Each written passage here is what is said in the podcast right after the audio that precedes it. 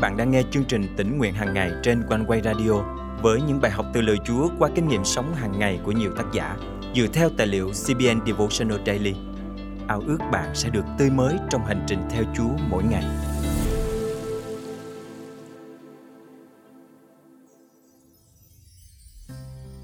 Cuộc sống bộn bề với đầy những công việc cần làm, những nhiệm vụ cần hoàn thành, những mối lo cần giải quyết, khiến chúng ta dường như không có một giây phút thảnh thơi. Đó là lý do Chúa tạo ra chúng ta một nhịp điệu nghỉ ngơi, những ngày tháng để nghỉ, để lắng lại, yên lặng và để Chúa bổ sức cho thân thể, tâm trí và linh hồn chúng ta. Hôm nay, ngày 4 tháng 3 năm 2023, chương trình Tỉnh Nguyện Hàng Ngày thân mời quý tín giả cùng suy gẫm lời Chúa với tác giả Tracy Sweager với chủ đề Nhịp điệu nghỉ ngơi. Khi trưởng thành, tôi mới thấm thía điều mẹ tôi dạy. Thứ nhất, chúng ta nên bắt tay ngay vào việc mà không trì hoãn. Thứ hai, chắc chắn chúng ta nên đối xử tử tế với người khác. Và thứ ba, chúng ta không nên làm việc quá sức, hoặc chí ít là không thể cứ làm vậy mãi. Điều thứ ba nảy ra trong tâm trí tôi khi tôi đọc Dân Số Ký chương 29. Tôi thừa nhận rằng tôi thường than thở khi gặp phải sách Dân Số Ký trong phần đọc Kinh Thánh hàng ngày. Tuy nhiên hôm nay, Chúa đã thu hút sự chú ý của tôi và kêu gọi tôi thật sự lắng nghe lời Ngài. Vào ngày mùng 1 tháng 7, các con sẽ có cuộc hội họp thánh và không được làm một công việc thường lệ nào cả. Đó là một ngày để các con thổi kèn. Dân Số Ký chương 29 câu 1. Khi tiếp tục đọc qua lời Đức Chúa Trời hướng dẫn dân Israel về những ngày lễ thánh, tôi ấn tượng khi thấy dân sự thường xuyên gác lại công việc. Thêm vào đó là một ngày sa bát mỗi tuần.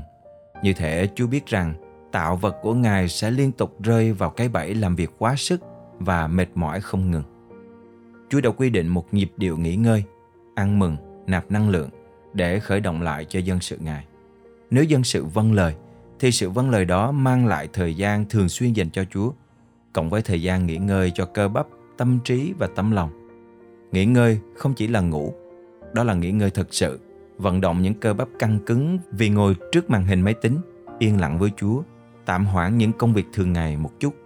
Sự nghỉ ngơi như vậy thường mang lại cái nhìn mới, cam kết mới đối với lời kêu gọi và nhận được sự sức giàu mới cho mục đích mà Chúa đặt để trong chúng ta. Chúa Giêsu đã làm gương về điều này trong chức vụ của Ngài.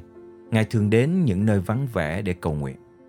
6 ngày sau, Đức Chúa Giêsu đem riêng Phi-e-rơ, Gia-cơ và Giăng cùng với Ngài lên một ngọn núi cao và Ngài hóa hình trước mặt họ. Mác chương 9 câu 2.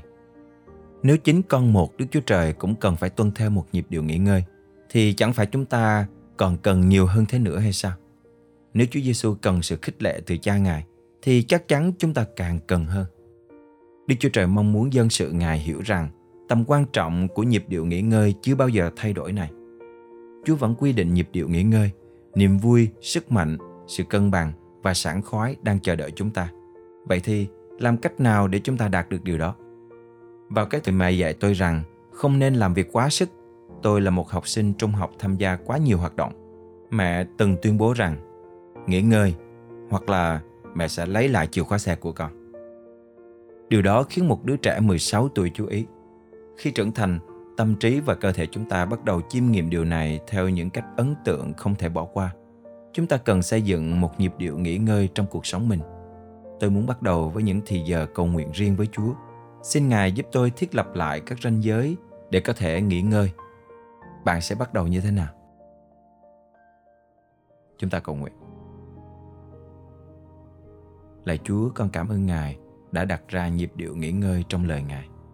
Cảm ơn Chúa Giêsu đã dạy chúng con cách làm theo nhịp điệu đó trong chức vụ trên đất của Ngài. Xin giúp con vâng theo những gì Ngài đã phán. Con thành kính cầu nguyện trong danh Chúa Giêsu Christ. Amen. Quý tín giả thân mến, bạn có thường làm việc quá sức, bỏ qua nhu cầu được nghỉ ngơi và nạp lại năng lượng không? Bạn có gạt đi nhu cầu dành thời gian yên tĩnh để tạm gác lại những bổn phận thường ngày, để lắng nghe tiếng Chúa và được Đức Thánh Linh khích lệ không? Xin Chúa giúp chúng ta nghe tiếng Ngài để học cách giữ nhịp điệu nghỉ ngơi của Ngài trong đời sống chúng ta. Cảm ơn Chúa vì Ngài dùng lời Ngài để nhắc nhở và khích lệ chúng ta trong hành trình bước đi theo Chúa mỗi ngày. Chúng tôi cũng rất vui khi nhận được những lời chia sẻ của nhiều con cái Chúa qua bài học. Sau đây là một lời cảm nhận của thính giả đã gửi về cho chúng tôi. Thật sự rất cảm ơn chương trình One Way Radio. Mỗi khi em yếu đuối thì lời Chúa như chính bức thư riêng gửi cho em ngày hôm đó. Em đã được nâng đỡ và khích lệ rất nhiều trước đời sống xa nhà Chúa như hiện tại. Nguyện Chúa chúc phước trên chương trình để mỗi ngày có nhiều hơn cái linh hồn được cứu về nhà Chúa. Nếu lời chia sẻ trên và nội dung bài học ngày hôm nay ích lợi với bạn, hãy nhấn nút thích và bình luận bên dưới, cũng như hãy chia sẻ để những người thân xung quanh bạn được khích lệ chung với bạn. One Way kêu gọi bạn cùng dự phần qua sự cầu nguyện và dâng hiến cho chương trình. Mọi góp phần xin liên hệ với chúng tôi qua địa chỉ email chia sẻ amoconeway.vn hoặc số điện thoại 0898 189 819. Và bây giờ, xin mời bạn cùng hòa lòng lắng nghe bài hát sau, thay cho lời chào và hẹn gặp lại vào ngày mai cùng chương trình Tĩnh Nguyện Hàng Ngày của One Way.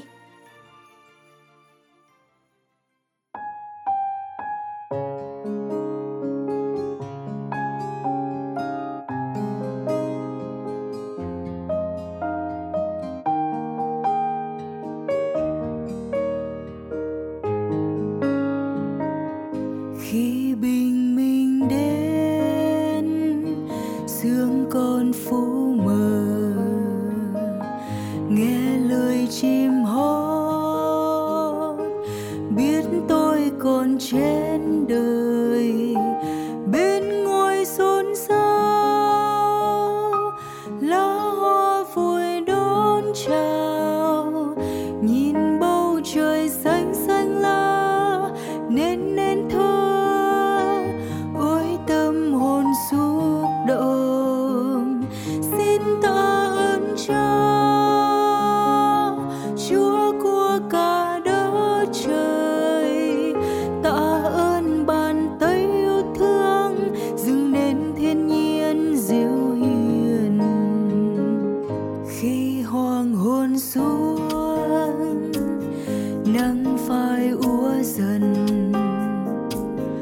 Lên đồi lông gió với cây đàn bên mình, cũng nhạc reo vui, tiếng ca trong gió chiều, vàn lời tạ ơn vang xa bao câu ca với tâm hồn xúc động, xin tạ ơn Cha.